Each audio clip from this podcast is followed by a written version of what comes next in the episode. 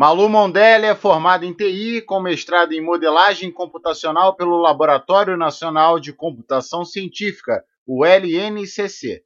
Atualmente faz doutorado também pelo LNCC, além da pesquisa, tem trabalhado em projetos paralelos com análise de dados em diversas áreas e hoje é a nossa convidada do Despojado.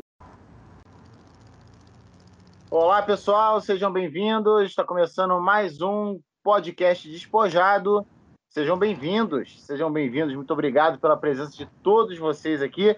Não se esqueça de se inscrever no nosso canal no YouTube, se inscrever lá no Spotify e seguir a gente no Instagram. Agora a gente tem um Twitter também. Eu espero que o Twitter já esteja ativo, funcional, quando você ah, estiver tá ouvindo. funcionando, eu fui ouvir. É, eu, eu coloquei alguma coisa lá, mas se você estiver ouvindo isso, eu espero que já esteja muito, muito mais atualizado, né? Com a gente com muito, um trabalho muito melhor. É, hoje eu estou novamente aqui com o Rafael e a gente convidou a Malu para bater um papo com a gente. O... Seja bem-vinda, Malu. O Rafael vai puxar a nossa conversa aqui hoje. Tudo bom, Malu? A gente queria começar falando já do, do bot que você ajudou aí, desenvolveu juntos de, de fake news aí, para explicar melhor ao pessoal o que está acontecendo. O que, que é, né? É, primeiro, obrigada aí pelo convite participar do, do podcast. É, sempre estou escutando podcast, então participar é sempre legal. E falando aí sobre o projeto, né? Na verdade, ele ainda está em desenvolvimento, mas foi um, um projeto que surgiu de um hackathon Hackathon é uma, uma competição é, normalmente voltada para o pessoal de desenvolvimento, tecnologia, é, que costuma acontecer assim num tempo delimitado, às vezes um final de semana, 72 horas ali no total, né? E, e aí o pessoal tem. O hackathon normalmente tem alguns temas, né? Então o pessoal costuma delimitar esses temas, dar esse tempo e aí a equipe se junta para tentar resolver, solucionar aqueles temas ou, ou até, dependendo do, do estilo do hackathon, propor é, aplicativos, enfim.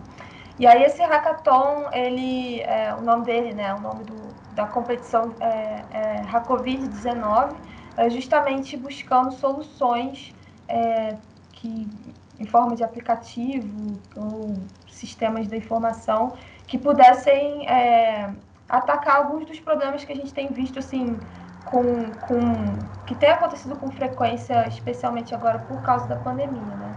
Então o que aconteceu foi que eles eles levantaram uma série de desafios antes do hackathon acontecer. E aí abriram a inscrição para as equipes, né? E as equipes iam direcionando ali é, quais eram os projetos que elas queriam participar. Então a gente se reunia, eu, eu e minha equipe, né? e procuramos, ficamos na dúvida ali de quais projetos desenvolver, a gente partiu para esse da fake news, porque a gente achou que tinha a possibilidade de continuar o desenvolvimento dele depois né, da pandemia, porque afinal é, espalhamento de notícias falsas acontece não só por causa da pandemia, né? Já não é um, um problema novo, parece que só está tomando realmente uma proporção maior. Então foi essa a, a, o foco, foi esse o foco do projeto, né? E aí a nossa ideia é justamente criar um bot, né? A gente começou o desenvolvimento dele, mas em 72 horas é, é impossível resolver o problema no mundo, né? Mas a gente começou o desenvolvimento dele nesse hackathon e a gente tem desenvolvido e discutido agora sobre os próximos passos. É justamente a ideia de um bot que fica lá no Twitter monitorando alguns usuários que a gente é, identificou como influenciadores a partir de um filtro e de uma análise de redes que a gente é, fez no projeto. Então a ideia é ficar monitorando e tentar casar isso com, com a, o conteúdo que eles publicam, né, esses usuários publicam, é, e tentar casar isso com notícias que já tenham sido publicadas ou até mesmo artigos científicos. Então, a nossa ideia não é falar se um conteúdo é verdadeiro ou falso, né? Isso é um, um, um problema assim complicado de resolver. Você não tem como detectar uma mentira, um, saca, um sarcasmo, né? O computador a gente tem, né? O, o, computador não tem essa habilidade e a gente ainda não tem a tecnologia tão afiada para detectar sarcasmo, mentira, notícia falsa, né? Do contrário, a gente já tinha resolvido esse problema. Então a gente pensou nisso, a gente chamou o bot de Vera é, da ideia mesmo de veracidade, verificar, né? E aí a ideia é que ela fique rodando lá no Twitter e, e monitorando alguns usuários é, para fazer essa identificação de conteúdo falso. Né? Então, mais ou menos essa é a ideia do, do projeto. Você quer perguntar ou eu pergunto? Pode falar. Não, eu vi eu tenho... que você já desbotou todo empolgado já. é assim, é que eu queria entender. É, esse é o que você falou é, é, perfeito. Assim, eu acho que é uma coisa que a gente tem que deixar bem claro sempre. É difícil você fazer qualquer coisa nesse sentido para dizer o que é verdade e o que é mentira, né? Porque muitas vezes essa verdade ela é ela é mutável de acordo com o contexto do que está sendo falado e tudo mais mas vocês usaram como referência alguns portais de, de grande mídia para é, viabilizar isso, para dar um, um, uma certificação de que aquele conteúdo ali pode não estar, não estar de acordo e tudo mais. E, e como é que vocês fizeram? Eu estou perguntando várias coisas, já estou tipo, mega empolgado aqui. Daqui a pouco eu estou perguntando cinco, eu vou ter que começar a anotar. É, como é que vocês fizeram para definir quem eram esses influenciadores em termos de. Ah, pô, a gente precisa olhar essas pessoas aqui para saber que elas podem ser focos é, tanto de ataque, de, de, no caso de muita gente lá postar é, notícia falsa e tudo mais, quanto essas pessoas podem estar postando alguma coisa nesse sentido.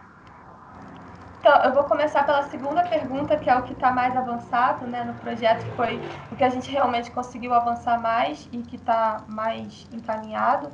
Então, a ideia da rede, né, que a gente veio, a gente trouxe para o projeto, é justamente porque a gente não consegue identificar o, o conteúdo falso no, no, na mensagem. É, a gente pode chegar perto disso, mas não necessariamente nisso, né? A gente pensou em olhar para a estrutura de espalhamento de informação ao invés do conteúdo da informação, especificamente. Né? Então, o que a gente fez foi coletar dados do Twitter, então a gente programou lá um, um processo de coleta de dados usando Python, e que é uma linguagem de programação, né, para quem não conhece. Então, a gente programou isso, é, coletando dados do Twitter, montamos uma rede de usuários, a gente conseguiu coletar é, mais ou menos é, 94 mil nós e como é que a gente fez essa relação entre nós, né? A gente, cada nó era um usuário e ele estava conectado ao outro se ele tinha pelo menos retweetado alguma mensagem. Então, essa foi a conexão da estrutura que a gente montou é, para fazer essa análise de redes. E só também dando uma, uma ideia da formação da equipe, né? Sou eu, a Natália, o Aron, é, o Vitor, o Cláudio e o Henrique. Então, a gente a gente, a maioria de nós, apesar da diferença na formação, a gente tem mestrado na, na e está completando, né, algumas pessoas, o, o, mestrado na área de computação e a maioria de nós trabalha com, com ciência de redes, com técnicas de ciência de redes.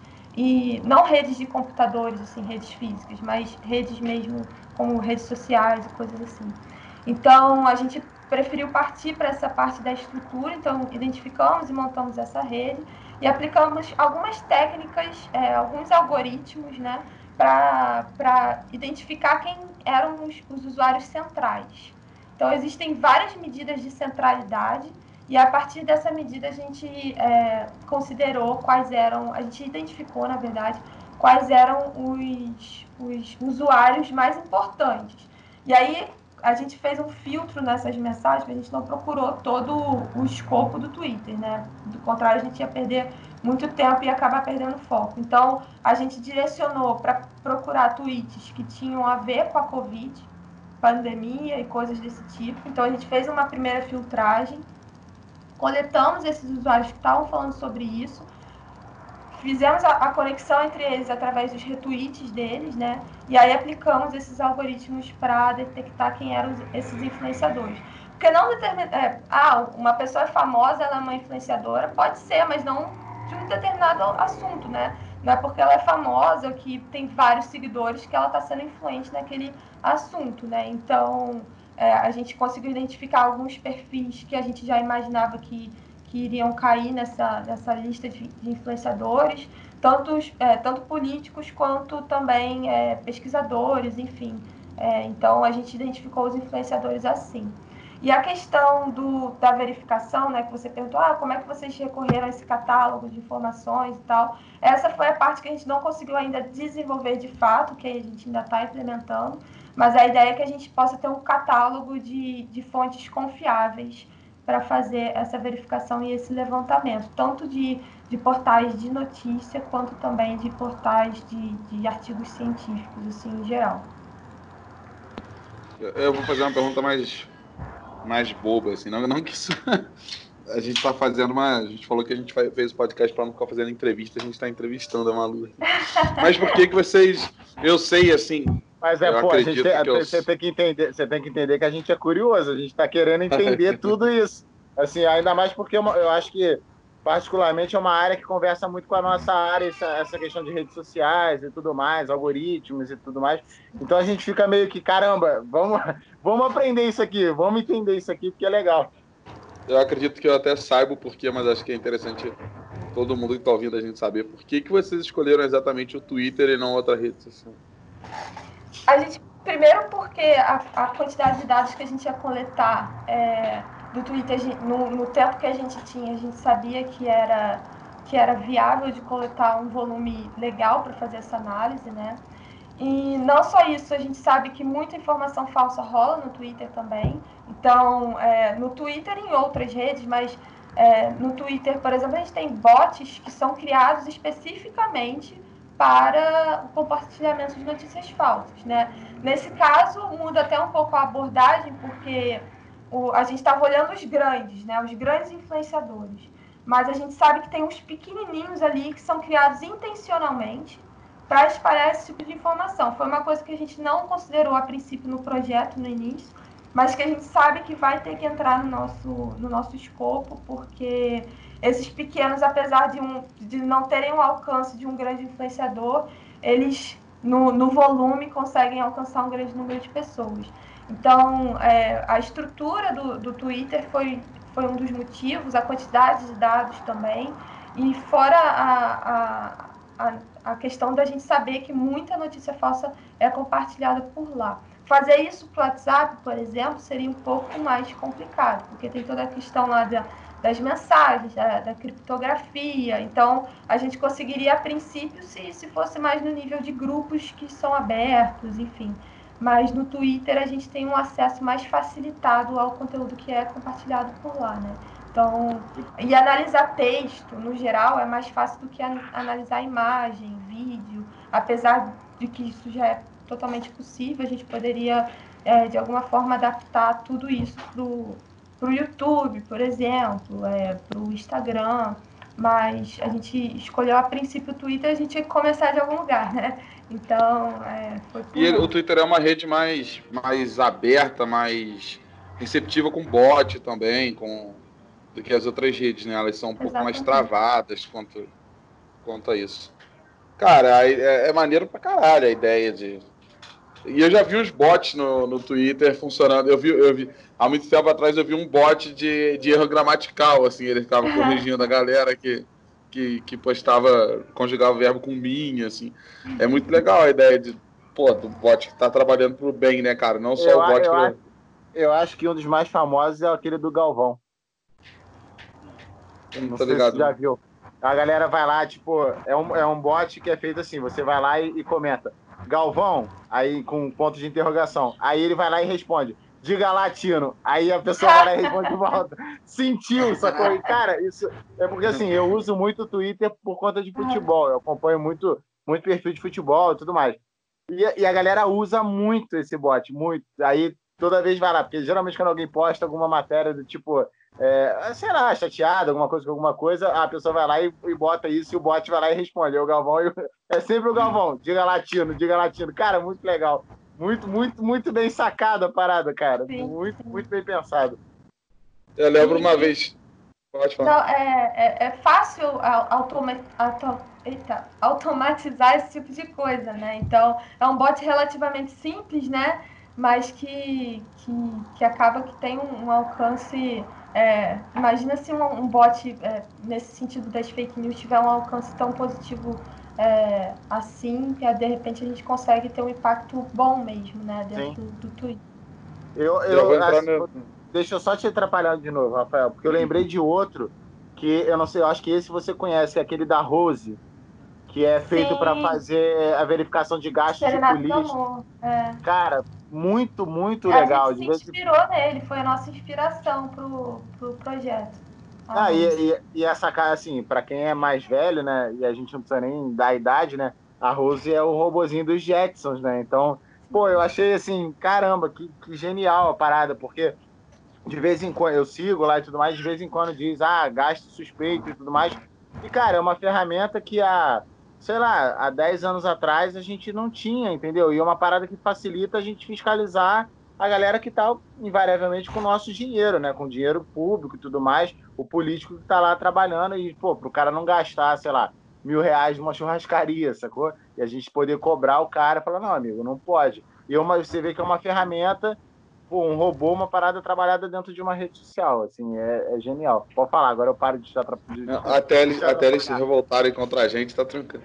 Mas não, antes da gente entrar nesse mérito que já... Abraço, Fred, abraço, Fred. É, antes da gente entrar nesse mérito aí, eu ia comentar só de mais um robô que uma vez, só puxando para o nosso lado do Marte, uma vez a, a Itaipava quis fazer uma campanha com o robô.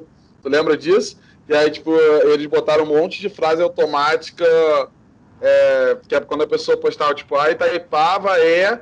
Aí uh, ele mandava mensagem automática. Nossa, que legal, que bom, verão então. Verão Aí a galera as Teu microfone. Teu microfone deu uma falhada aí. Ah, foi mal. A galera Fala. começou a postar uma parada super ofensiva, tipo, a Itaipava é muito ruim, daí pra baixo, né? E aí o, o robô respondia, nossa, que legal, o verão com Itaipava é muito bom mesmo, não sei o quê. Na bola com a campanha lá.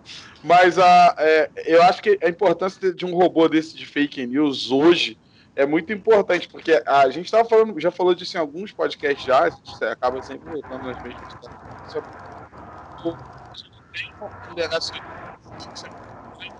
teu, teu microfone tá bugando, amigo.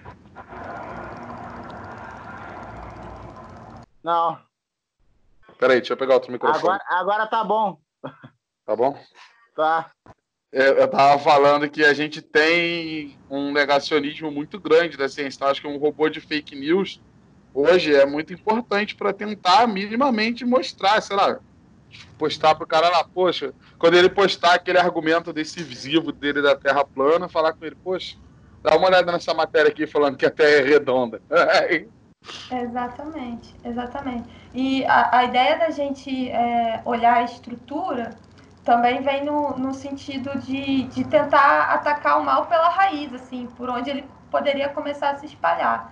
E, a gente né, não conseguiria ainda falar se um conteúdo é falso, é verdade, é mentira. Se alguém falar que a Terra é plana, para a gente é óbvio, né? Mas que, que não é, né? No caso, mas é, que minha fala agora pareceu que, que, que poderia ser, né? Mas é, a, o nosso objetivo é.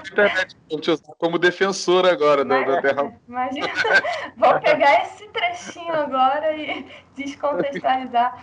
Mas, mas é justamente a, a, a gente queria cercar, é, né, o nosso objetivo poder cercar é, é, essas afirmações com mais conteúdo. Para, olha, você falou isso aqui, mas isso aqui está estranho. Tenho isso aqui para dar um, um, suporte aí, ver se, se faz sentido ou não, né? É lógico que, que tem que ter todo um senso crítico, que às vezes falta muito, do contrário, muita coisa não teria se espalhando, né? Não estaria se espalhando. Mas eu acho que talvez facilitar esse processo.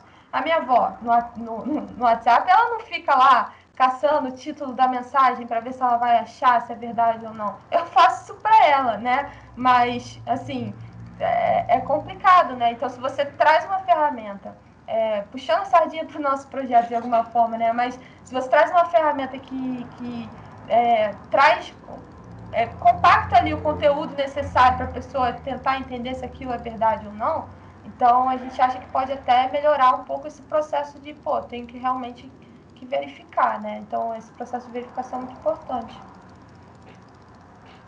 Quer pergunta? Posso falar?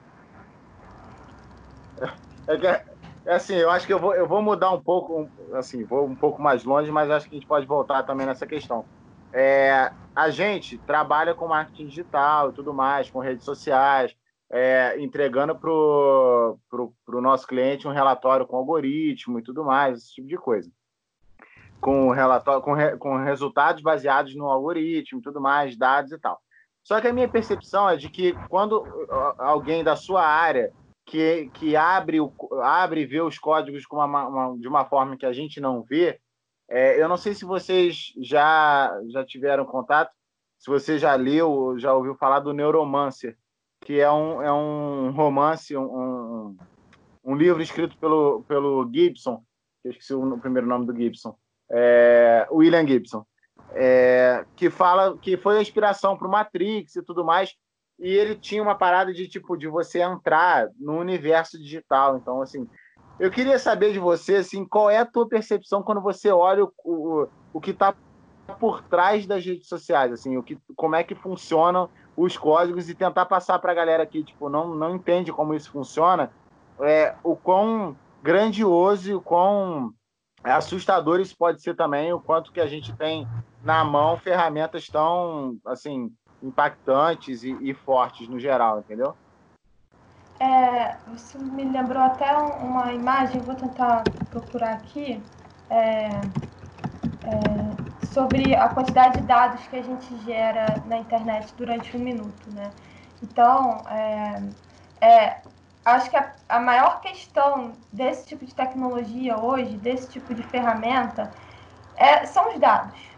São os dados. Elas funcionam porque elas produzem uma quantidade assim de dados é, gigantesca, no, assim, numa velocidade que a gente nunca viu antes.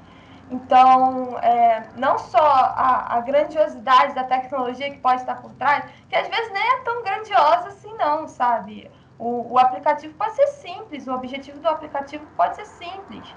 Né? Aplicativo de, de solicitar comida pela internet, pela internet, pelo aplicativo, né? É, pelo celular. Poxa, qual é a complexidade disso? está fazendo um pedido.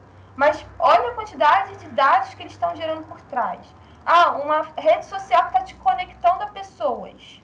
Ah, conexão com pessoas a gente tem na vida real, né? Sempre teve. Mas olha a quantidade que esse formato de dados gera. Então, é, tem aqui, né? Eu achei aqui a foto. Então, em um minuto no, no Facebook, por exemplo, e no WhatsApp, são mais de 40 milhões de mensagens enviadas. É, no, no Twitter são mais são quase 90 mil pessoas tweetando num minuto. Uh, no Tinder, mais quase um, um milhão e meio de, de, deslizadas, né? Então, assim, não é a, a nem a estrutura da, da, da, da, da, aplicação, da tecnologia, mas os dados, que eu acho que são, assim, o, hoje é o fator fundamental para esse tipo de, de complexidade e do impacto que a gente gera, né? Então, a gente gera sem saber, né? A gente, é, a gente gera sem saber, mas quando você vê um gráfico desse, poxa, um milhão de visualizações no tweet em um minuto é muita coisa, sabe? Então, eu acho que a, a não sei se eu respondi essa questão, né? Mas é, vendo assim, tentando trazer um pouco essa, essa ideia de qual é a grandiosidade, a grandiosidade hoje está nos dados. É, então, eu acho que tudo que, que hoje a gente gera, a gente está gerando valor e a gente não sabe. E isso está voltando para a gente é em forma de anúncio, é em forma de, de, da criação da sua bolha, é, entendeu? Eu acho que, que é, vai, vai gerando ali diferentes formas como isso retorna para a gente, mas com certeza a grandiosidade disso hoje não é nem na complexidade das aplicações, mas nos dados, assim, pelo menos eu, eu entendo dessa forma. Sim, sim, não, mas é, a minha escrevi... percepção é essa também. É a questão dos dados, um assim, é, é, um mundo muito grande. Tem um artigo lá no site da Fênix que eu escrevi, não sei se está no site já, mas está no Facebook, que eu escrevi sobre as diferenças da, da, é, que, da galera, é, o que, que o pessoal dos anos 90, no, no início dos anos 2000 ali, é, acreditava que a gente ia ter como realidade do marketing digital hoje, e o que, que a gente tem como realidade no marketing digital hoje. E acho que a primeira parada que eu falo é justamente sobre isso, sobre a quantidade de dados. Assim. Imaginava que a gente ia ter uma quantidade, que tipo, a gente ia estar tá, é, inundado em dados e a gente ia ter que parar de ter tantos dados. De certa maneira, não deixa de ser verdade, porque tipo, o próprio algoritmo do Facebook o principal ali que rege, ele justamente trava esse alcance, porque a pessoa fala. Eu vejo muito pessoal que não conhece falar na internet assim, ah, mas o certo seria o Facebook mostrar pra gente tudo que cada um posta. Não, não tem condição. Assim, uma pessoa hoje, em média, curte, tem 500 amigos, curte 150 páginas no Facebook. Isso é a média. É, se cada uma dessas pessoas fizerem uma postagem no dia, que tem bem mais do que isso, entre compartilhamento de amigos e tudo mais, são 650 postagens no Facebook diariamente que você receberia. Você não ia ver tudo. Não tem condição de você ver tudo. Não sei que seu trabalho seja 24 horas por dia ficar olhando feed de Facebook, Instagram e tudo mais. Exatamente. Então o algoritmo está ali justamente para não afundar a gente na quantidade exacerbada de dados ali que a gente não vai conseguir entender o que está acontecendo. Porque você vai acabar ficando para trás, né? Quando você terminar de ler aqueles 650, já tem mais 650, muito mais recentes, muito mais atualizados. Fora a questão do interesse, né? Fora a questão de que nem tudo que aquela galera tá colocando é do teu interesse. A verdade é essa. Tipo, você, a, o, que, o que a Malu falou da questão da formação de bolhas, é, eu acho que é, que é perfeito para a gente entender o que tem acontecido com a sociedade no geral, né? As pessoas têm formado bolhas. Os, o que era nicho antes, que as pessoas antes tinham dificuldade, às vezes até de, de encontrar pessoas que gostassem das mesmas coisas, hoje se tornaram bolhas que as pessoas não querem sair de lá de dentro, né? Elas vão entrando ali, o próprio universo dela é uma bolha onde ela só vê aquilo que é interessante para ela. Então, se ela visse tudo, e a, a, talvez a rede social, talvez não, bem provavelmente a rede social deixasse de ser interessante para ela, porque aquilo vai contra o que ela pensa e co contra a visão de mundo dela. Exatamente. E sair dessa bolha requer um esforço, né? É um esforço de é, talvez não tão natural, pelo menos agora, de você ir lá pesquisar, de você ir lá comprar um livro, de você tentar realmente buscar um, um, uma questão, é, é, entender questões que estão fora do teu alcance, né? Alcance no sentido é, de, do que chega até você de alguma forma dentro dessa bolha, né? Então, eu acho que isso exige um esforço maior e eu acho que isso é um ambiente propício certíssimo, assim, para o espalhamento das notícias falsas mesmo né, só, só dá um suporte ainda maior para que essa estrutura, é, essa estrutura apoie o tipo de espalhamento dessa, esse tipo de disseminação de conteúdo, né? É, você fica ali na sua bolha, tem, tem hora que eu fico, meu Deus, como é que você está vendo isso? Por que, que eu não estou vendo essa... Isso não chega em mim, né? Mas não chega em mim por quê? Então, é justamente essa, essa questão, né? Então, trazendo até o cenário das fake news para essa questão das bolhas, eu acho que isso é, é um impulsionamento para esse tipo de, de coisa acontecer, sim. Eu acho que a galera se sente mais confortável. É o que você falou, né? É um esforço você sair da bolha. Porque a pessoa se sente mais confortável ali, né? É aquela parada do. Eu, eu falar dos terraplanistas de novo, mas que o pessoal, o pessoal fala no, documento, no documentário do Netflix, né, cara? Eles criaram uma, uma, uma sociedade ali para eles e eles estão confortáveis ali porque de repente a ideia que ele tem, a conversa que ele tem não é tão aceita em outro lugar. Então ele se fecha ali naquela bolha onde ele tem os amigos dele, ele tem a, a galera dele que ele pode postar uma coisa dessa e, e, e, seguir bem com isso, porque você vê hoje não só não, vou, não só falando de terra plana, vamos falar de, a galera às vezes posta uma coisa que é, é claramente com negacionismo de ciência, claramente fora da e ah, lógica, né, cara? Usa o exemplo das coisas que você me marcou lá, ué. Agora é. eu, eu que fico te é. marcando nas coisas que tu fica me marcando. Eu marquei, eu tava numa página.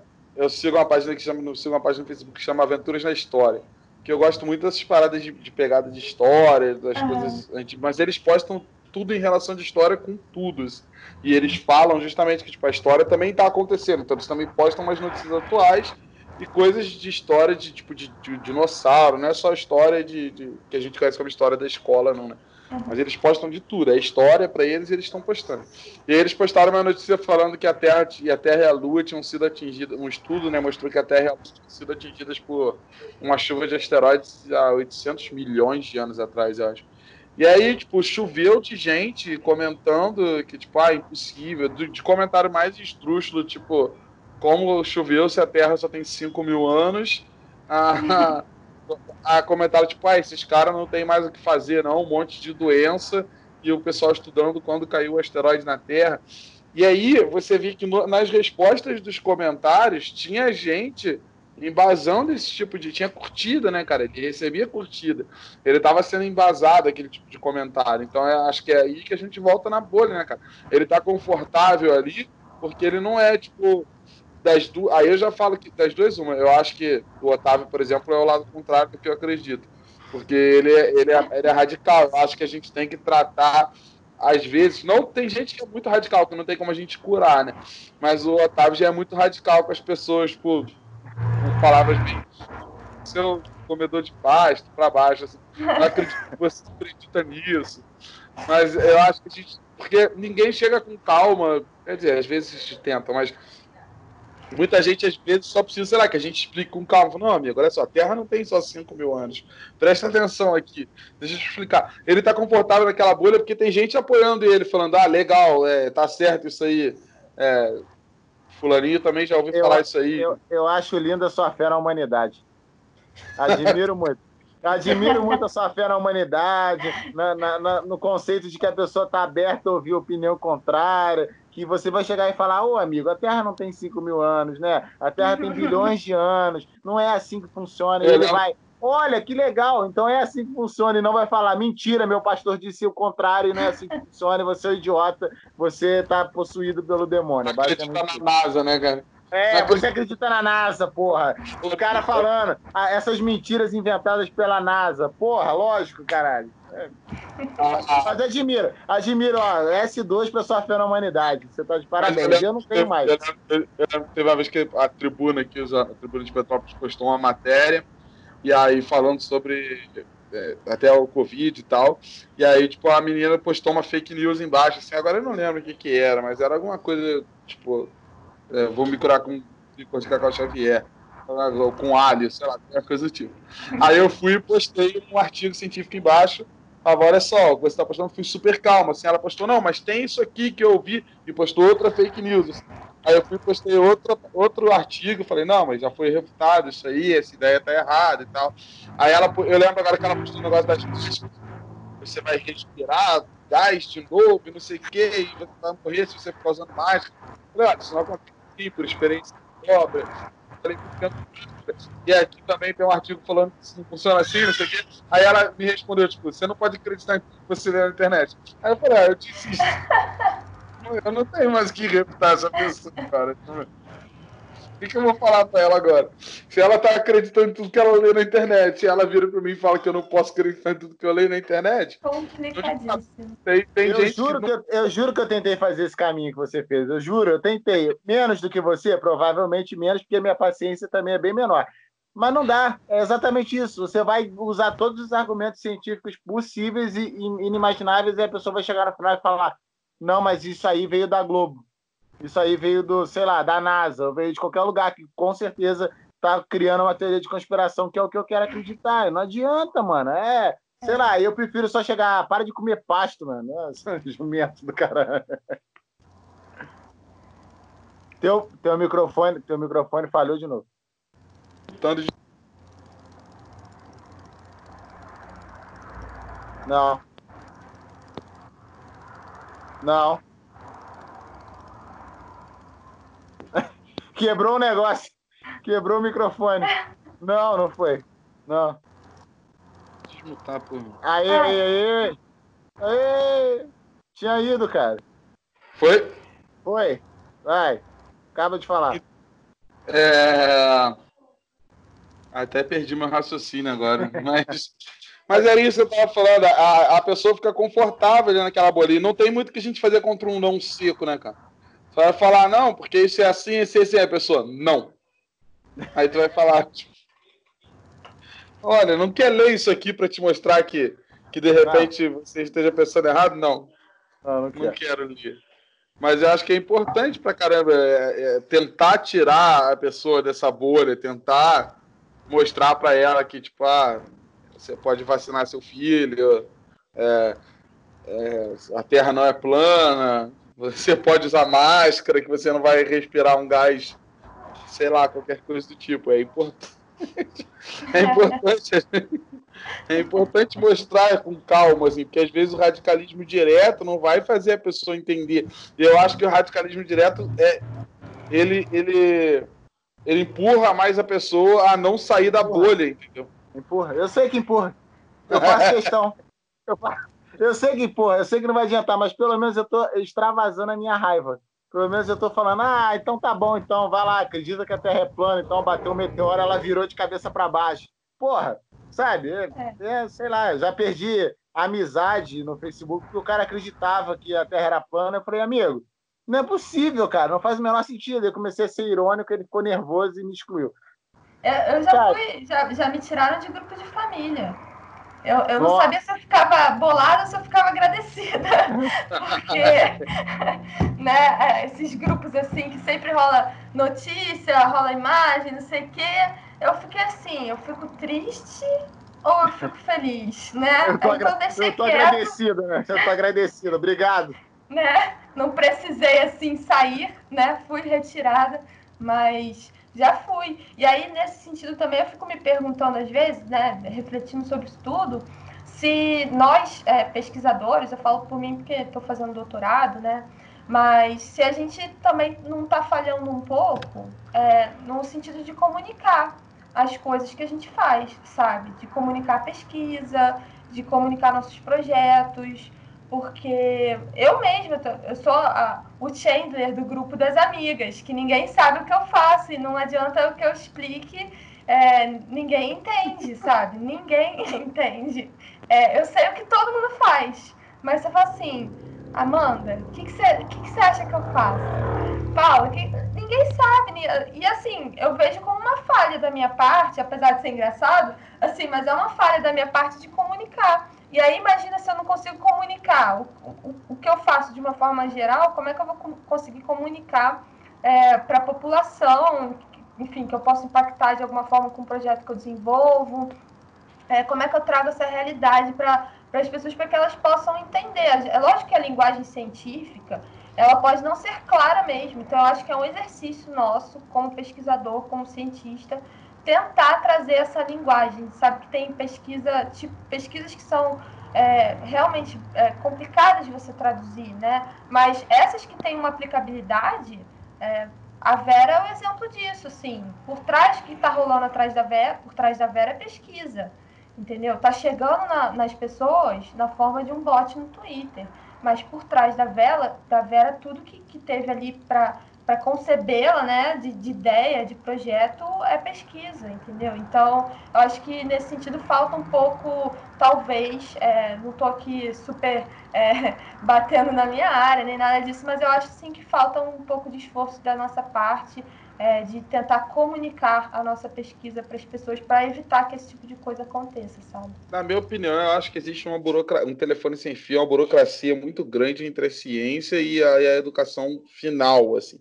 Quando eu digo final mesmo, eu digo, tipo, os, os, professores de base, assim, da escola, do primário, assim, porque, tipo, existe uma, uma, não sei se é uma burocracia, um telefone sem fio, de repente algum ruído na comunicação, alguma coisa, porque é, é tipo, ou de repente a informação que o professor de base tem, eu não sei se ela teria que ser um pouco mais didática para passar para o cara, sei lá, que tipo, a Terra não é plana, ou, ou se ela deveria ser um pouco mais científica para mostrar ou não, não só tipo um experimentozinho, assim, porque é, que é a, a, internet, o bom da, da, da, informação da gente ter tipo, essa bolha de ficar presa nesse algoritmo de ver é bom por um lado e não é bom por outro, porque tipo, eu já eu já assisti tipo muito vídeo, teve uma época até com, eu comecei a assistir muito vídeo da, da Bibi, não sei se você conhece, agora esqueci o nome da eu assisto de vez em quando aí no filme. É uma menina tá fazendo doutorado em física no Japão. Eu conheci ela porque ela estava reagindo ao vídeo de, de, do coach quântico conversando com a psicóloga que deu no, no Spotniks, né? E aí, tipo, ela tava reagindo falando de quanto, qual besteira de física quântica que aquele cara tava falando tal. Ela é física e tal. E, e aí ela começou a fazer vários vídeos. Ela viu que o formato estava dando certo, começou a fazer vários vídeos analisando galera falando de terra plana, coisa de terraplanista e tudo mais, e mostrando, tentando falar de forma mais didática possível é, por que, a Terra não é plana. Eu achei aquilo muito legal, só que ao mesmo tempo eu comecei, começou a aparecer no meu radar ali no YouTube, no meu, meu algoritmo começou a jogar muita coisa relacionada à Terra plana. E aí tinha gente tinha tipo os caras falando que a Terra era plana também, sem reação, sem nada, entendeu? Então eu acho que de repente dá, não sei se é um ruído, já me estendi demais, virando Zé Palestrinha aqui, mas eu não sei se é um ruído que chega lá na parte da, da educação, da, de tipo, igual eu falei da didática, e a rede social não ajuda muito, porque se o cara não entendeu ao certo ali, não teve informação suficiente, seja científica ou didática, na educação de base dele, e quando ele começa a entrar nesse mundo da internet, a internet peca muito com essas. Com, em que bolha vai jogar o cara. Porque o cara que tem a mente fraca, quando começa a escutar um negócio de negacionismo e começa a, a entrar naquilo ali, ele vai embora, né? Ele tem muita informação ali. Não sei qual seria a solução. Vou soltar um monte de Otávio na internet, né? é, eu, eu vou falar rapidinho, só porque senão eu vou acabar esquecendo. Eu tô, vou ficar igual o Rafael Zé Palestrinha também, que a gente tá falando pra caramba aí. Eu acho que isso é fruto da cerveja. Não, mas é que a gente. Sexta-feira o Rafael cismou com esse negócio de pegar cerveja. Aí me convenceu a beber cerveja, ferrou. Já falo pra caramba, agora tô falando mais. É, se você tá ouvindo isso aí, já ouviu os, os, os, Com certeza você ouviu os últimos podcasts, porque você é um fã aí assíduo do nosso trabalho. É, eu falei nos últimos três que foram gravados, mas que até o momento que a gente está gravando esse aqui não foram ao ar, que eu estava lendo o livro do Carl Sagan, O Mundo Assombrado pelos Demônios. E, e assim, ao mesmo tempo que eu terminei com a ideia, com a, com a noção clara de que talvez o Sagan tenha sido o maior divulgador científico da história do, do, da humanidade, o cara que mais conseguiu trazer a ciência de uma maneira clara, objetiva e fácil de fácil entendimento é, eu fiquei meio frustrado pensando que, de fato, o nosso. Aí, complementando o que o Rafael está falando, o, que o nosso problema às vezes está na educação básica, assim, de como a gente ensina ciência, entendeu? De como, de como as pessoas percebem ciência e como a, a ciência às vezes é vista como uma coisa meio ah, chato. Como é que a gente já falou sobre isso, acho que em algum podcast falando sobre a questão da física, da química ser ensinada às vezes de uma maneira meio ah, muita fórmula, pouca prática. É, e aí eu acho que a gente vai tendo uma bola de neve que vai chegando no, na rede social, a pessoa que não tem embasamento científico de nada, ela não tem e ela não gosta da ciência. Ela não tem prazer em adquirir o conhecimento científico, científico no sentido de não só de física quântica, que nem, nem, nem físico no geral, nem todo físico sabe sobre física quântica, pô. Mas científico no sentido que não dá para curar um vírus com remédio de verme. É, nem com cloroquina, tá? Não nem profilático. Profilático para vírus é vacina, mano. É assim que funciona a vida.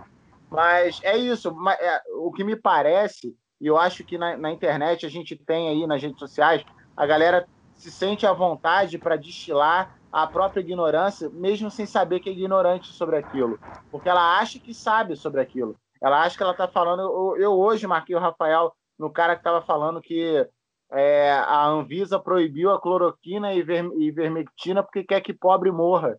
Eu falei, cara, o cara claramente não sabe o problema da automedicação, ele não entende como é que aquilo funciona para que aquilo seja proibido. Então, eu acho que vem lá de baixo, é, e aí não é culpa, pode ser culpa de professor, pode até ser, mas acho que os professores, no final das contas, eles são os, os que menos têm poder de mudança nessa, em toda essa estrutura educacional a gente teria que ter uma sociedade muito mais preocupada, uma, principalmente a, a, educação brasileira, muito mais preocupada na formação de cientistas como um todo, de pessoas que são curiosas, que querem conhecimento e tudo mais.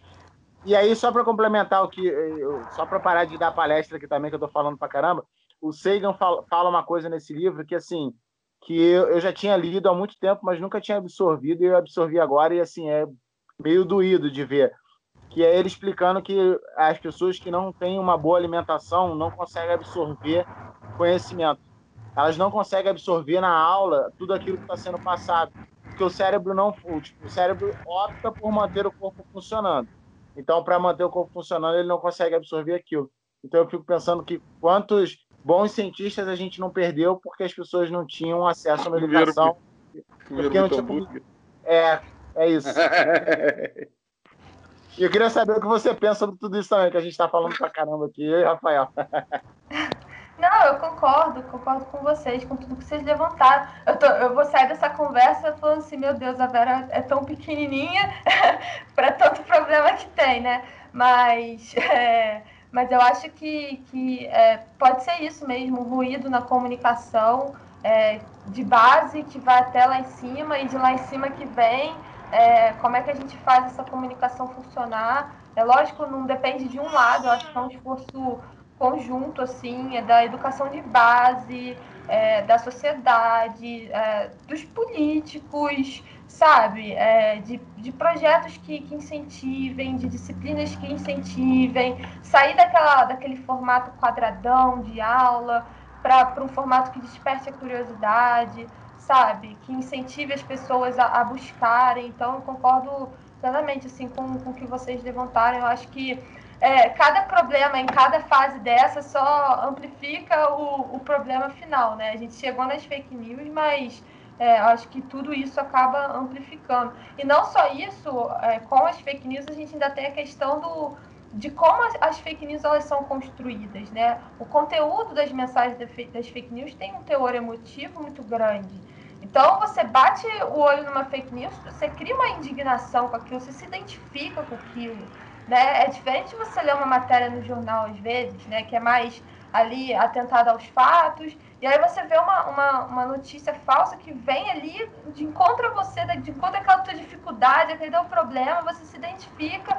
Você Ela quer te abraçar de algum jeito. Né? É, você fica revoltado. Você, então, então isso acaba ajudando, agregando ainda mais o, a, a, essas questões é, justamente ganharem um, um, uma importância, uma uma, é, um foco assim que não deveriam, né? Então, no sentido de, de espalhar, né, da, da, capacidade de espalhar essas notícias. Então, eu acho que tudo que vocês trouxeram é super relevante, concordo muito. E eu acho que cada etapa, né, foi o que eu falei, cada etapa só vai agregando a esse grande problema é, no final. E não só isso, eu fico pensando assim nas crianças que hoje estão cada vez mais cedo entrando nas redes sociais, né? Então, isso junto com a entrada cedo das crianças nas redes sociais, agora TikTok, enfim, você fica ali vidrado naquele negócio que não para de rodar vídeo. É, então, assim, hoje eu recebi TikTok da minha irmã mais nova, fiquei, meu Deus, sabe? Então, é, graças, a Deus, graças a Deus ela tem a minha, minhas irmã, minha outra irmã, minha mãe, que a gente ainda né, dá uma mas imagina as crianças que não têm mais um limite hoje e vão entrando cada vez mais cedo, como é que fica essa construção de pensamento crítico, né? Então é super complicado mesmo, super complicado. Eu acho que existe uma sedução na internet muito grande para que seja gerado conteúdo, entendeu? Às vezes é tipo, ah, gerar conteúdo por gerar conteúdo e às vezes sem embasamento nenhum. Você falou das crianças, é, eu sigo uma página de humor também no Facebook tinha humor de política e tal, e aí eles postaram um vídeo uma vez zoando que era tipo o debate mais sério da história. E aí eram três crianças sentadas e o título do vídeo era O anarcocapitalismo funciona? Debate sério. Ainda tava em parênteses assim, debate sério. E era tipo três moleques de 13 anos. Eu falei, cara, isso é mentira.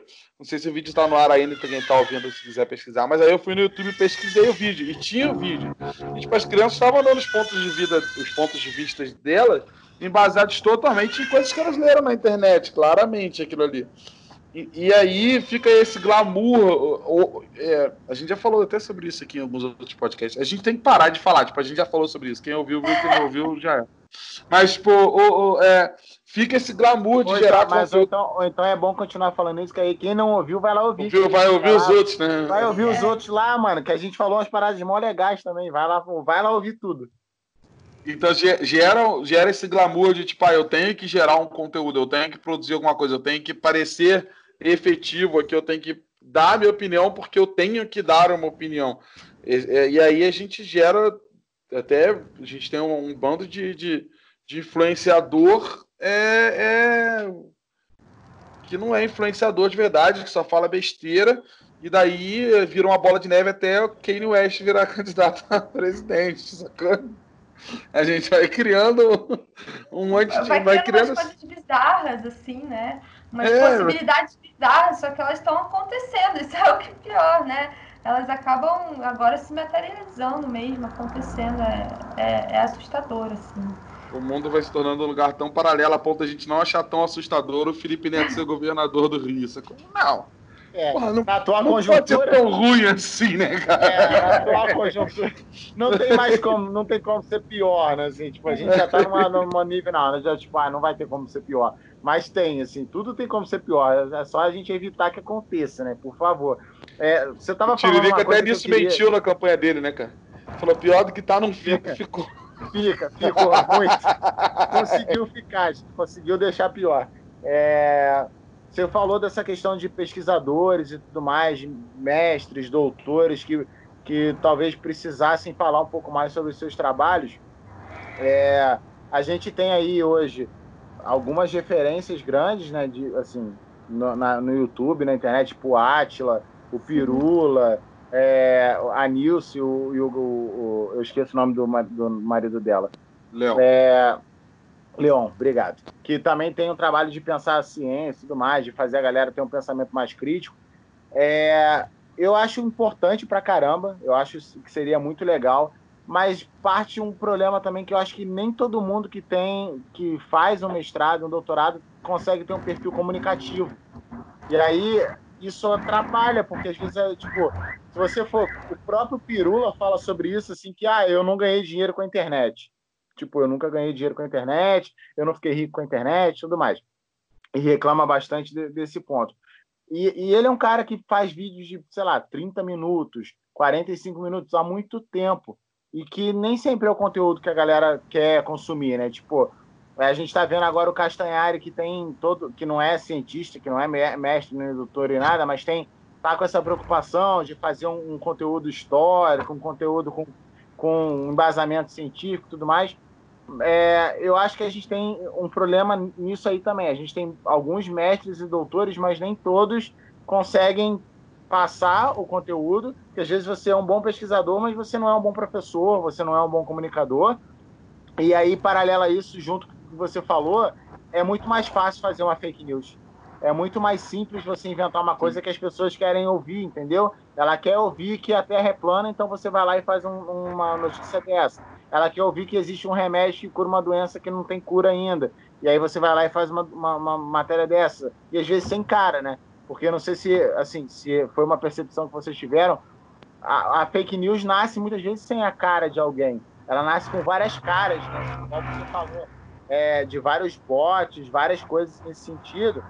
Que que faz que tipo você não tem, é difícil até de mapear para onde vai, né? Sim, não só isso, assim, várias caras e vários formatos, né?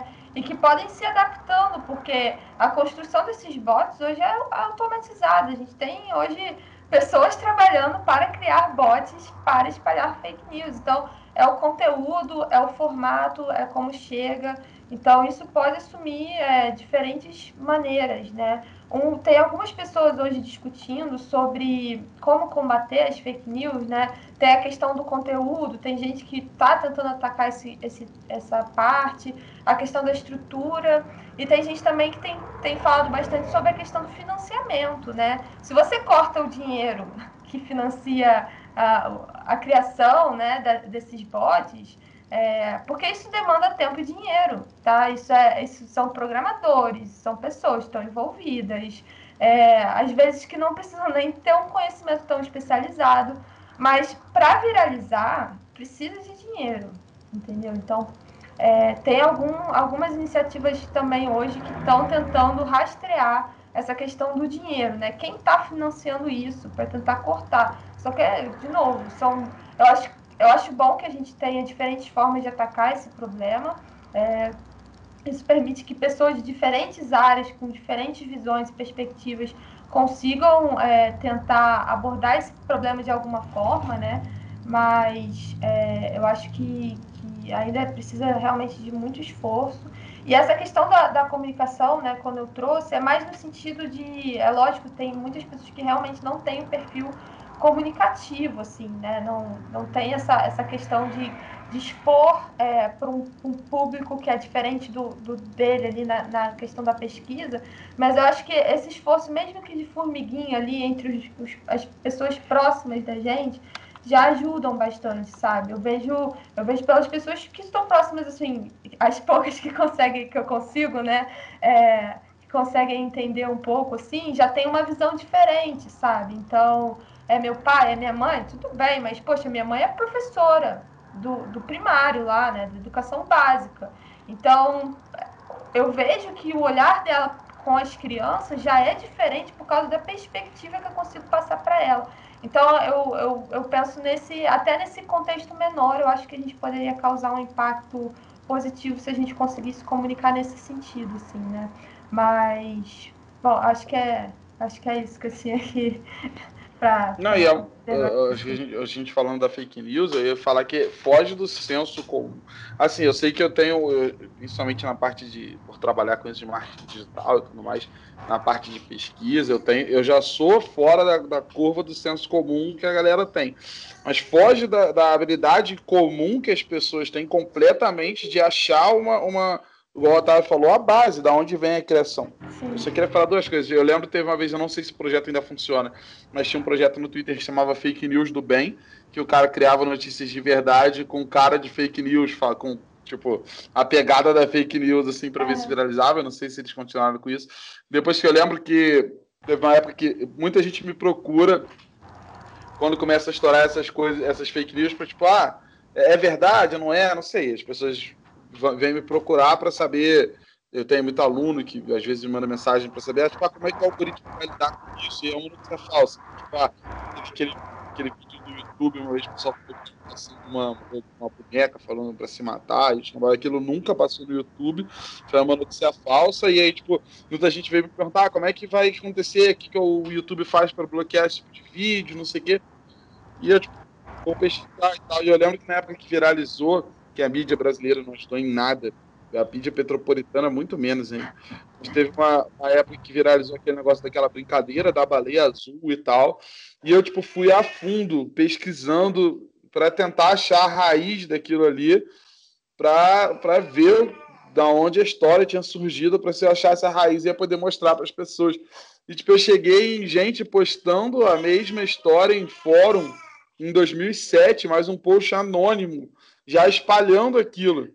Eu não achei em momento nenhum, tipo, um fórum falando, ah, vamos criar uma brincadeira de sacanagem aqui, o que, você vai criar, da onde surgiu aquilo. Eu lembro que eu mandei pro Otávio, tinha fórum de 2007, mas a pessoa já estava compartilhando aquilo, eu não fui, busquei de tudo quanto é jeito, fui atrás, achei o site brasileiro que reviveu a história aqui no Brasil recentemente, né, da última vez que foi revivida, e aí de onde ele tirou, e eu fui seguindo, fui seguindo até achar na, no Forchão, um fórum anônimo, um post anônimo com a história mesmo assim, de 2007, acho.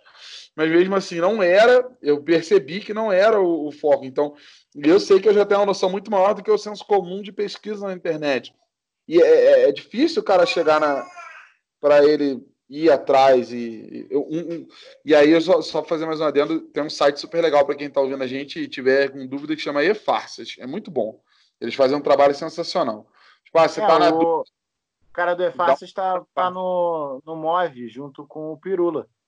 É. Eu esqueci o nome dele também. Eles estão fazendo um, um, trabalho com isso, com fake news e tudo mais. É, me parece, assim, e aí, cabeçada, né? Que a humanidade tem uma tendência a gostar de, de teoria de conspiração, né, cara? De, porque a teoria da conspiração ela mexe com um lado muito lúdico, de você imaginar as coisas, de você imaginar uma realidade diferente da que você tem aqui, que, pô, ah, caramba, a NASA está escondendo da gente que eles não foram à Lua. O Roberto comentou sobre isso na, no, no podcast que a gente gravou ontem, que ele tem um amigo que acredita fielmente que a, a humanidade não pisou na Lua, assim. E, cara, se você for olhar, assim, nem é difícil de refutar o que, essa, que esse pessoal fala.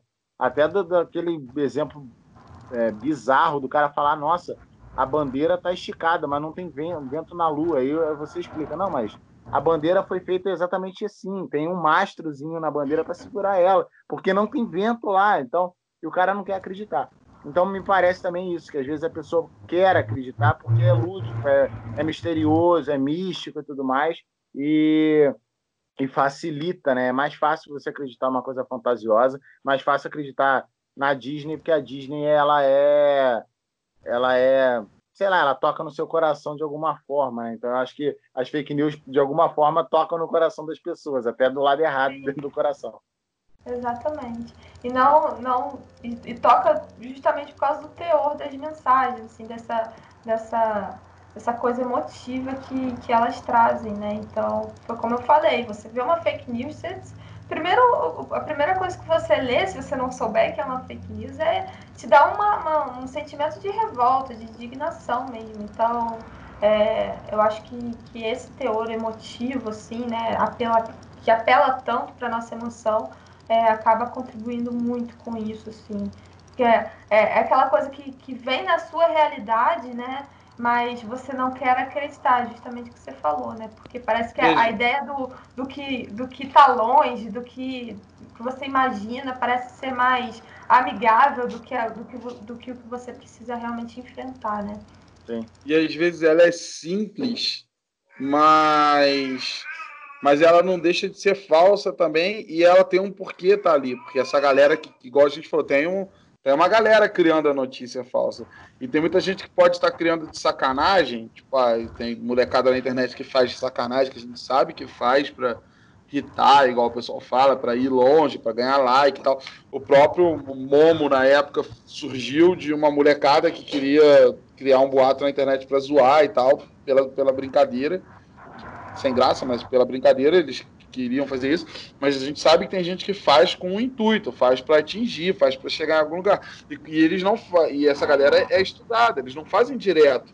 Tipo, eu não vou soltar uma fake news pesadona aqui, eles vão soltando por fake news mais simples para saber se a galera vai é, entender, vai acreditar, vai propagar aquilo e para seguir. E mesmo quem lê, cara, eu no começo do, do, do Covid caí numa fake news super simples que não fez mal a ninguém mas depois eu fui pesquisar, porque tipo, a galera tava espalhando uma foto do, do Cascão lavando a mão, da turma da Mônica, e falando: ah, Maurício de Souza desenhou o Cascão lavando a mão pra, por causa do Covid e tal. Eu falei: ah, cara, que maneiro e tal. Não fui a fundo, vi o título, falei: ah, legal e tal. E aí depois eu fui ver que era uma, uma revista antigona, que a galera só recortou, botou como se fosse agora. Não tinha nada a ver com Covid, era uma revista antiga. Vi, tipo, por acaso, a sessão de e-farts, porque eu tenho costume de acessar. Mas tem um porquê. Aí você pode pensar, pô, mas e daí que o cara soltou aquilo ali? De repente era para ajudar e tal. Não é. Tem um porquê daquelas notícias estarem ali para eles identificarem quem vai clicar mais naquele tipo de coisa, quem vai até chegar a passar informação completamente falsa para a pessoa para ela propagar aquilo ali.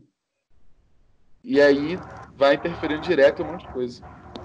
Sim, e ainda tem a questão da, da possibilidade de notícias falsas que aconteceram há tempos atrás que já tinham sido, né, olha, verificadas e olha, essa notícia é falsa. De repente ela volta, parece que do nada, assim, né, e ganha uma repercussão de novo. Então, é, acho que é, é uma coisa da, da estrutura da rede que permite é, que, que isso aconteça, né, que as coisas de alguma forma voltem ou, ou voltem num contexto diferente, assim. É, já vi alguns casos assim de fake news que eu, pô, eu já vi isso, isso aí é mentira, tá voltando, sabe? Então, é, é, bem, é bem difícil assim mesmo é, lidar com isso. Eu queria, eu queria eu, fazer. Só, só falar fala. rapidinho. Não, porque a, gente, a, mídia, a gente falou muito da, de dar credibilidade à grande mídia e tal, mas a grande mídia às vezes não ajuda muito, entendeu? Porque, tipo assim, é muito difícil você dar credibilidade pro. É muito fácil você descredibilizar, tipo, o fantástico. Quando o cara começa a pegar umas matérias dos anos 90, tu vê que, tipo, eles publicavam umas paradas na época antes da internet, eles mesmo, eles, eles fazem hoje um quadro, tipo, ah, para achar farsa da internet, mas na, nos anos 90 eles faziam uma matéria atrás do chupa-cabra, sacou? Então é muito fácil tu descredibilizar a grande... Você, você, é. Você, está sendo, você está sendo leviano. Quem garante a grande que chupa-cabra? Ao mesmo tempo que a gente fala pra galera acreditar na grande mídia, a grande mídia passa no horário nobre um cara andando atrás do ET Bilu, sacou? É uma. ah, mas ah, porra. Pô, mas aí a gente entra na grávida de Taubaté, né? Aí você tá entrando no lugar que a galera gosta da fake news mesmo, porque eles sabem que dá audiência, sacou? Aquela mulher com aquela barriga gigantesca claramente não tava grávida de ninguém, mas dá audiência. É quase uma fake news diversão, assim, né? Aquela é. fake news pra divertir. Assim. Mas é igual o, a pegadinha do João Kleber, entendeu? Tipo, todo mundo sabe que aquilo é armado, mas o cara quer gosta de ver assim mesmo, porque para ele aquilo é divertido. Ele não está preocupado se aquilo é verdade ou não. É divertido para ele. Anos criando fake news de propósito, deixando claro no site dele que ele estava criando uma fake news só para ver até onde ela ia e tá aí, ela atingiu o mundo inteiro. Teve uma galera falando no, estava ouvindo o pessoal sendo entrevistado também que eles estavam falando como eles deram um rolê na Coreia do Norte e lá na Coreia do Norte, quando descobriram que eles eram brasileiros, falaram com eles do CID. Porque tipo, ele espalhou aquela notícia de que a Coreia do Norte estava é, veiculando matéria lá dentro de que ela estava ganhando a Copa do Mundo aquela vez e tal. Então, tipo, tem muita gente que faz essa porra pra, sei lá, pra. O Cid fazia as fake news do bem, né? Só para ver até aqui. Só para descredibilizar o New York Times, que publicava a parada falava, ô, New York Times. É, fake news, fake news não é uma coisa nova. Você tem aí o Daily Mail da vida que, pô, desde, sei lá, 1800 e bordoado já existiam as mídias que faziam essas matérias sensacionalistas de coisas que não existiam. Mas eu acho que a internet ela potencializou isso de uma maneira meio que, assim, aí acompanhando que, o que a Malu falou em relação ao, ao volume de dados que a gente tem hoje a, e a produção de dados que a gente tem hoje, que antigamente uma matéria saindo no jornal desses de terra plana, de alienígena da vida, ela impactava uma, uma, uma porcentagem pequena da população. Hoje, ela pode impactar o mundo inteiro num dia. Né? Antes era uma revista que tinha que circular meses e tudo mais.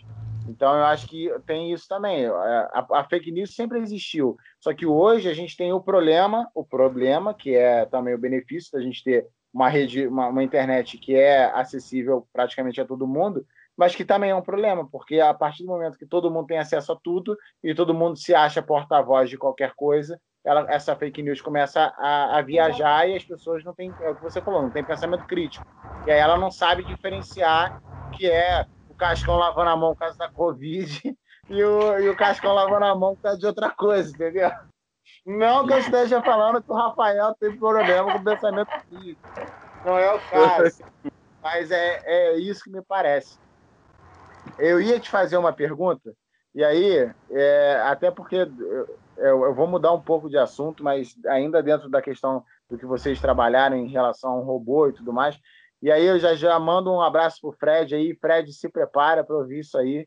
Eu queria saber o que, que você acha que é o futuro da inteligência artificial e se a gente vai chegar no nível da inteligência artificial começar a controlar a gente de alguma forma. É, aí, ó, é isso aí. É, tipo, se vai chegar ao ponto da nossa da inteligência artificial que a gente, cri, que a gente criou se tornar, como a gente já tem exemplos aí, a gente deu em outros podcasts falando sobre a inteligência que o Google criou, e quem mais criou a parada da China lá? Que tinha, ah, criaram... teve uma história na China. É, Eles é, botaram criaram... os robôs para trocar ideia e tal, e era, era eu, eu vi nessa falando sobre história também, porque eu li muito sobre essas coisas. Eles criaram um robô para ler toda a história e tal, lá na China, e os robôs trocar ideia. É, e aí o os robôs trocaram um monte de ideia e aí tipo, eles meio que queriam que o robô é, desse embasamento para eles. E aí eles foram, quando eles foram perguntar coisas de comunismo pro robô, o robô foi falar que o comunismo não funcionava e eles desligaram o robô. Teve nos Estados Unidos também dois robôs que, que, que criaram uma linguagem própria, né, cara? Eles tipo, começaram, os robôs começaram a trocar ideia num codificado para a galera não entender o que, que eles estavam trocando ideia. É, eu, eu, eu confesso que tem assim, a parte de mim que gostaria que isso não acontecesse e, e a parte de mim que sabe que isso pode, é realmente uma possibilidade, né? É, vendo assim o avanço e a quantidade de dados, né, como a gente comentou que é, é produzida hoje, assim, é, eu acho que a gente só está criando, talvez posso falar aqui de forma muito equivocada, mas acho que a gente está criando um ambiente para isso acontecer. É, mesmo que hoje a gente não tenha tecnologia assim super, hiper, ultra, mega afiada para tornar uma realidade. Hoje a gente tem visto que tem casos sim, né, como o Rafael citou, é, de, de coisas sendo desenvolvidas nesse sentido, né? Então, é, eu, eu me lembrei disso, eu me lembrei agora de uma, uma exposição que eu fui em São Paulo, acho que foi no, no Espaço Cultural Itaú, que era bem assim, de tecnologia também, e, e aí tinha assim tinha um piano que eles colocaram e ficavam filmando o céu do lado de fora do, do prédio, e o piano ia criando a sinfonia conforme as, as nuvens passavam. É, e aí tinha uma parte da exposição que era justamente dois robôs conversando é, na linguagem deles, assim, é, você não entendia absolutamente nada, mas estava rolando uma conversa ali. Então, assim, tem a parte de mim que, que gostaria que isso não, é, não acontecesse, porque, sei lá, eu não sei o que esperar, assim, né, é, disso, assim. A gente fica vendo esses filmes e tal, essas coisas, mas... É, fica lendo é meio, Asimov, né? É, mas... Olha, não mas fala mal do Asimov, hein? Briguei com o maluco, no, briguei com o cara no, no, Facebook por causa disso. Ele foi falar alguma coisa naquele, naquele post que você me marcou mesmo lá. Ah, não, porque o Asimov fala mal, fala, fazia isso desde a década de 30. Eu falei, olha só, você não sabe nem quem é o Asimov para falar mal do Asimov. Então, cale sua boca, recolha sua insignificância e não fala mal do Asimov. Ninguém sabe, não, não conhece a obra do Asimov, não pode falar mal do Asimov.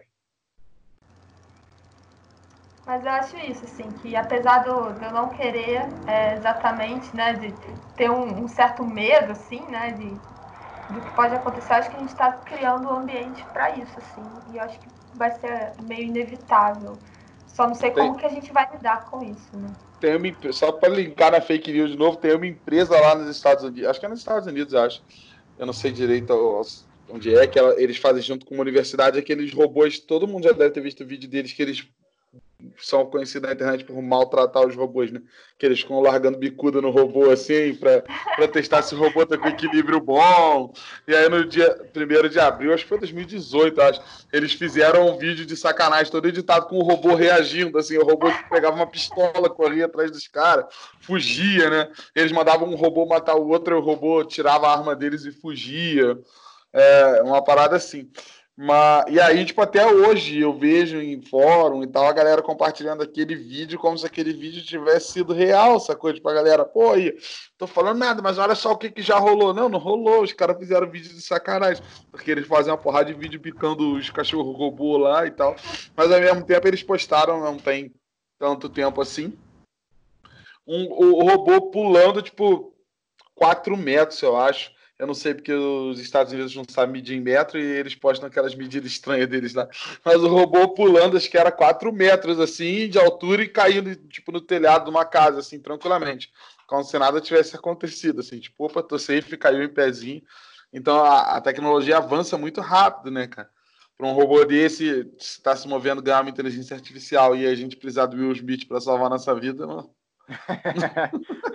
não, mas vamos, vamos confiar, vamos, vamos confiar que as três leis da robótica vão funcionar e um robô nunca vai poder fazer mal a um ser humano. Então a gente vamos, vamos torcer para a inteligência artificial sendo isso aí também. Mas assim, é meio assustador, cara, porque é, já se sabe, assim, os algoritmos já sabem o que a gente quer. Né? Eles já sabem o que a gente gosta, o que a gente pensa, o que a gente vai querer comprar daqui a duas semanas. Oi? Onde a gente está onde a gente está, com quem a gente está, se está grávido, se não está. Então, assim, já é meio assustador nesse nível. Tipo, é um algoritmo que sabe isso. Daqui a pouco, para o algoritmo começar a falar, você não pode fazer isso, ou você pode fazer aquilo, ou a humanidade tem que seguir por esse caminho, sei lá.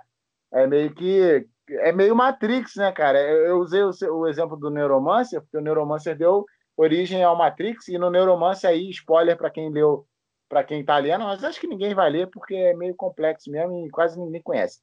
Mas o problema, o problema central do livro era uma inteligência artificial que estava querendo destruir tudo. Era basicamente isso, entendeu? Era, era o centro lá de uma inteligência artificial no prédio e tal, boladão. E assim, e é o que você falou, assusta pensar que está muito mais próximo do que parece, do que a gente pode ter pode ter noção. Então, assim, como é que vai ser quando, a, quando a, alguma inteligência artificial ou algumas inteligências artificiais começarem a editar os rumos da própria humanidade, né? Então, assim, galera, não é para ir com calma, né? Tipo, não é para parar de trabalhar com inteligência artificial, mas sei lá, né? Bota um botãozinho que a gente aperta e explode tudo, né? Porra, deu ruim, né? Agora a gente entende por que, que tem um botão de autodestruição nas paradas, né? Tipo, ah, é mas isso. que idiota botaria um botão de autodestruição? Olha só. É Vocês já viram aquele filme Ela? Com o, o Fênix? Então, não é tipo. Não é impossível a gente falar que aquele, um filme, aquilo poderia estar acontecendo, sei lá, daqui a 10 anos, 5 anos, é. talvez. Porque, tipo, a gente já tem a Alexa, a Cortana, o do Google e os Canva 4 sendo desenvolvido numa velocidade absurda aí. e o, a, a Siri, né? Aquilo ah, ali pode acontecer daqui a E a gente tem a geração de, de meninos carentes, né, cara, que vão daqui a pouco estão apaixonados pela Alexa, apaixonados pela Cortana, quer casar com a inteligência artificial. Eu não duvido nada, não. Eu acho até, eu acho até que é um serviço. Eu acho que a gente pode juntar, já que a gente está aqui conversando sobre isso, vamos pensar num, num serviço para oferecer, criar uma inteligência artificial para a galera se relacionar, poder casar com a inteligência artificial. Acho válido aí, ó. Fica a ideia aí. Eu, eu, eu um pouco além, eu acho que tá, sacou? Quem, quem vai dizer que daqui a 10, 20 anos, sei lá, a gente já, a galera já não vai estar discutindo, tipo, direito do robô, sacou? Porque, tipo, é o que eles Nossa. discutem no final do filme, sacou? É o que eles falam, tipo, a robô ela não é obrigada a casar com um maluco, a ser apaixonada por ele. Ela se apaixona por outro. Eu tô dando spoiler do filme, mas paciência. Ela se apaixona por outro robô lá, né? É, porra, filme de mais de 10 anos não é spoiler, né? Aí não, aí azar de quem não viu, né? Não tem jeito. Agora é spoiler ainda. Aí se apaixona por outro robô lá e, tipo, fica esse dilema. Tipo, é, o cara comprou ela, sacou? O que, que ele faz? Ele deixa ela livre para se apaixonar e desliga ela porque ela é dele, sacou? Ele tem sentimento de, po de posse, ao mesmo tempo eles vão deixando como se ela fosse uma, uma vida humana, enfim, durante todo o filme, como ele se apaixona por ela. Ele é o defensor do, do, tipo, ah, é normal você se casar com uma inteligência artificial e tal. Então, será? A gente pode estar discutindo daqui a 20 anos aí, o, pô, ah, será que a gente não está explorando esse robô aqui? Ou se ele tem uma inteligência artificial para trabalhar, a gente não está explorando ele, sacou? É uma discussão que e aí a gente está falando disso aqui agora e daqui a 10 anos a gente está aí debatendo ainda se a Terra é plana ou não.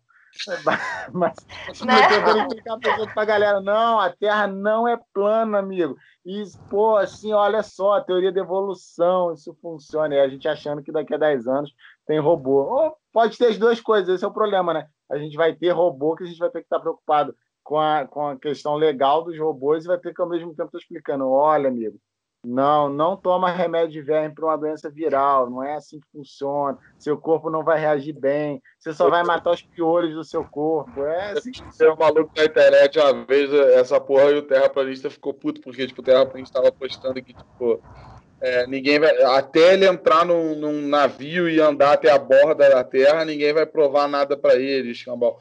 Aí eu falei, cara, mas Aí o cara comentou embaixo, pô, por que, que a galera não bota esses terraplanistas tudo num navio e dá pra, leva para dar um rolê para provar para eles já que não é terra plana? Aí eu comentei embaixo, falei, pô, se alguém for pagar para fazer um cruzeiro aí, dar um rolê na terra, não é melhor a gente pagar pra galera mais inteligente, que contribui com a sociedade, ao invés de botar terraplanista lá, sacou? Se é que você é para ir para a Antártica, vamos mandar uma galera que vai fazer uma pesquisa válida de alguma coisa, né? Não para alguém chegar lá e olha, não tem uma parede de gelo mesmo aqui. É, mas eu acho que isso não adianta. Eu acho que, sei lá, a minha a, a percepção é de que a pessoa, quando ela está abraçada, ela está abraçada na fake news, ela vai. É dificilmente ela vai sair da. É o que, que a Malu falou, de sair da bolha é difícil. A pessoa vai criar mais teorias para dizer que não, você não levou ela onde, aí, onde ela falou que que um maluco desse daí, aí ele fala, eu encostei no domo e não estão deixando eu falar que encostei. Caralho, já era. Ele vai criar uma legião de gente atrás dele. O cara encostou no domo, ele vai virar o Messias da Terra plana, o Messias do negacionismo, sacou? É uma. É, porque é, é umas paradas. Um, qualquer um, um exemplo para essa galera é um exemplo tipo. Ah, meu Deus! Porra! É, eles levam como se fosse a realidade mais bolada do universo. O que, que tu ia falar? Você tá falando mutado. Você tá mutado. Você tá mutado, mano.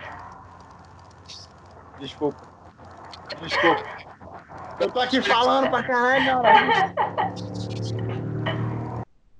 É, eu ia perguntar para Malu é, se vocês perceberam algum tipo de padrão nesse sentido né, é, lá nas, no, nas fake news nesse sentido da, da, da, confirmação da pessoa influente, entendeu? Se uma, se uma pessoa que de fato existe ou parece existir, ela consegue fazer com que a fake news tenha mais vazão, ou se não, as pessoas só simplesmente compartilham porque elas querem compartilhar e que elas acreditaram nisso.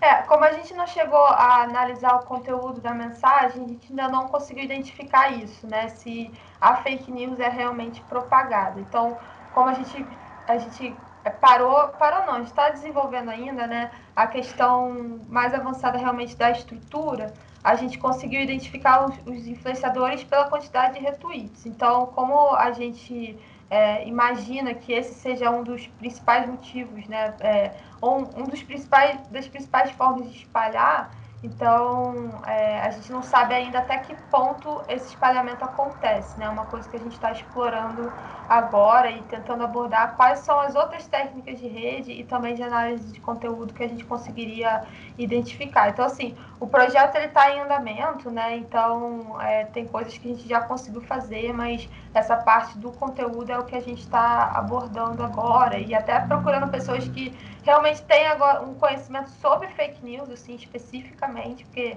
a parte de redes a gente consegue se virar, mas até sobre o conteúdo das fake news, apesar da gente não atacar diretamente o conteúdo, né, e sim a estrutura, é, a gente ainda está tá explorando essas coisas. Assim. Espero que daqui a um tempo, de repente, eu possa voltar e contar o resultado dessas, dessas novas descobertas que a gente vai conseguir fazer. Né? Por favor. Rafael. É, a gente, a gente tá indo, só para concluir, né? Eu sei que já deu nosso horário. A é. gente tá indo no Twitter, a, a gente viu já algumas vezes no Twitter acontecer da galera, tipo, a, a fake news espalhada com a, a, a. gente não falou sobre isso aqui, sobre a, a personalidade, né, cara? Tipo, tipo assim, é, é, ser pessoal, isso que eu tava falando, tipo, ah, eu, o meu primo, sacou? Aqueles botzão falando mesmo, meu primo pegou e não sei o quê. Então dá a, a, a dá, passa uma credibilidade, né, cara?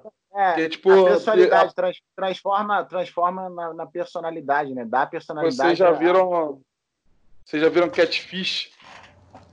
O programa na MTV, tipo, a pessoa de senso comum, ela não tem noção de, de identificar um fake no Facebook, sacou? É uma parada, tipo, super simples de se fazer, identificar se perfil é falso ou não. A pessoa de senso comum, ela não tem, não, não sabe identificar se aquilo é falso ou não. Então, para ela identificar que o perfil é falso ou não, é um passo muito avançado. E se aquele perfil não é falso e ele está dizendo que o primo dele pegou corona e curou com alho, é, ele pode confiar naquela pessoa, sacou? É, cria, porque é, a realidade é essa, a nossa mente, ela cria verdade em volta daquilo, né?